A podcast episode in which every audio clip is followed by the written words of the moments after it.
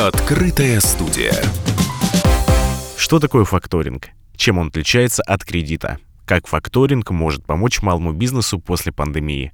Эти и другие вопросы стали главными темами онлайн-встречи, которая прошла на интернет-площадке «Комсомольской правды». Генеральный директор единой всероссийской факторинговой платформы GetFinance Егор Газетин подробно рассказал последовательность действий при выборе факторинговой компании. Но зачастую возникает ситуация, когда для того, чтобы поставить этот товар, а, этому поставщику или подрядчику нужно этот товар сначала закупить у кого-то. А, и, знаете, как бы практика показала, что зачастую людям-то деньги нужны не на этапе, когда они уже исполнили свои обязательства, а как раз для того, чтобы исполнить обязательства. И здесь возникают разные виды факторинга. А, понятное дело, что у нас, к сожалению, терминология в отрасли, скажем так, полноценно не сформирована, и зачастую там разные факторинговые компании – продукты называют по-разному. То есть у нас более-менее понятно с обычным факторингом существующих денежных требований, когда действительно товар поставлен, это денежное требование в виде накладной, э, как документ, который подтверждает, что свои обязательства поставщик исполнил, э, этот продукт в полном мере там более-менее понятен всем.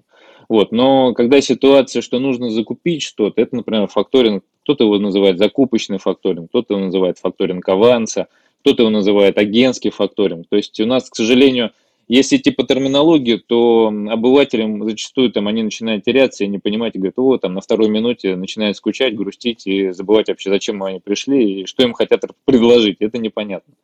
Вот, то здесь как бы нужно идти в той формулировке, которая понятна населению.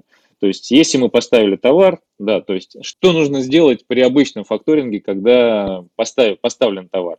То есть для, для начала этот товар нужно поставить. Вы поставили, у вас на руках есть некий документ, который подтверждает, что вы исполнили свои обязательства. Если это поставка, это товарная накладная. Если это услуга, это акт предоставления услуги. Возможно, это акт выполненных работ. А если это стройка, то это какие-то КСки. А, далее с этими документами, ну и, собственно, как бы с тем договором, в рамках которого вы осуществили а, исполнение своих обязательств по поставке, а, оказанию услуг, вы должны прийти в факторинговую компанию и, собственно, сказать, что вот я такой-то замечательный бизнесмен, у меня есть такая-то задолженность такого-то контрагента. Далее факторинговая компания производит его оценку. Вот. Ну, э, ходить пешком в современных, как бы, знаете, технологиях, это, наверное, немножко странно. А, мы понимая, что по сути необходимо создать некий там сервис одного окна, мы создали как раз нашу платформу, которая позволяет, а, зайдя на эту платформу, а, попасть сразу на текущий момент к 11 факторинговым компаниям. То есть нет необходимости бегать по рынку, куда-то звонить, что-то писать. У вас есть документы, вы общаетесь со своим монитором, со своим компьютером. Подгрузили документы на этом сайте, вам в течение суток пришел ответ, и вы там еще в течение суток можете получить финансирование. То есть здесь достаточно простой путь на самом деле. Это не начало 2000-х годов, когда действительно нужно было предоставлять огромное количество макулатуры в банке. Банки бы рассматривали это там в течение двух-трех недель и потом выносили либо положительное решение, а хуже отрицательное решение. И бизнесмен потерял и так уже три недели своего драгоценного времени на то, что занимался подбором этих всех необходимых документов для банка, и по факту еще получил отказ. А тем не менее у него там стоит налоговые, стоит э, сотрудники стоят, которые хотят получать заработную плату, стоят его поставщики, которым срочно нужны деньги, и он вынужден ожидать реальной оплаты стороны контрагента. Это, безусловно, неудобно. То есть современные технологии позволяют абсолютно спокойно э, в режиме онлайн получать финансирование из любой точки страны. А, с учетом того, что у всех есть электронно-цифровая подпись, это та подпись, благодаря которой сдается отчетность налоговая, ну, собственно, у любой организации она присутствует, можно получить финансирование достаточно быстро, в течение суток. То есть это реальные цифры, у нас на платформе такое происходит зачастую, у нас есть требования к тому, как должны работать факторинговые компании. Э, в связи с чем, собственно, приходите на GetFinance. Первый шаг, придите на GetFinance и получите деньги. Собственно, первый шаг, он этим все закончится. Знаете, это есть такая терминология, получить деньги в три клика. Вот у нас можно прийти, получить деньги в три клика. Это то, что касается э, факторинга обычного, да. Но у нас же есть факторинг и закупочный, там, или факторинг аванса, как мы его называем. То есть, когда к нам приходит контрагент и говорит, вот у меня есть заказчик, Заказчик, например, не готов подписывать э, денежные требования, согласовывать на уступку на факторинг.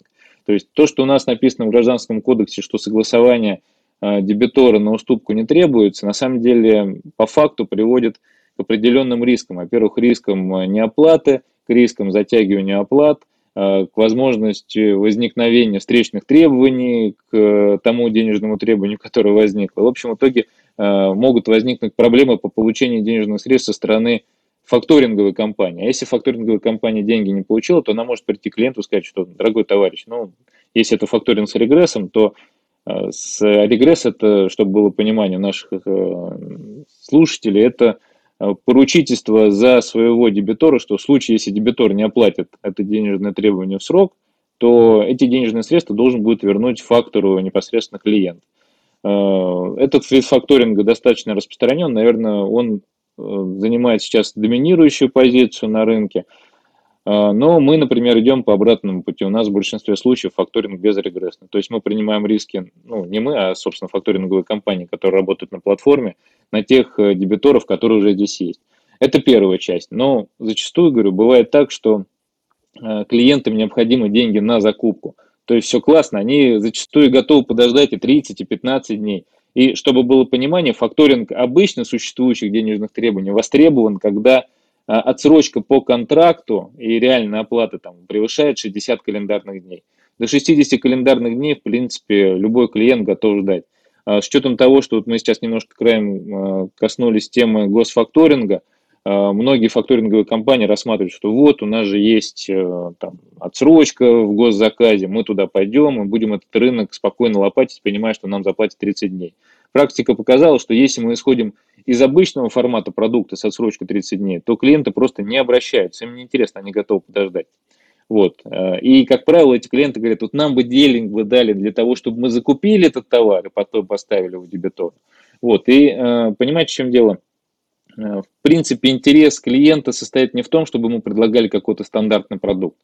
Его интересует, чтобы решили его проблему. Его проблема – это получение денег на закупку и дальнейшую поставку. Вот, собственно, те факторы, которые могут быть гибкие, могут предоставлять какие-то э, продукты, которые подстраиваются непосредственно под сам бизнес клиента, э, эти, собственно, факторы, они начинают занимать ниши в новом голубом океане, так называемом, э, где просторы необъятны, можно зарабатывать, делать хорошее дело, помогать своим клиентам. Вот, по этой причине Э, факторинг, он очень, знаете, как бы многогранен. Видов факторинга неограниченное количество. Спикеры онлайн-встречи затронули вопросы, которые наверняка будут интересны всем индивидуальным предпринимателям, представителям малого и среднего бизнеса. Кстати, подключиться к трансляции и задать свой вопрос мог каждый желающий из любой точки страны. Открытая студия.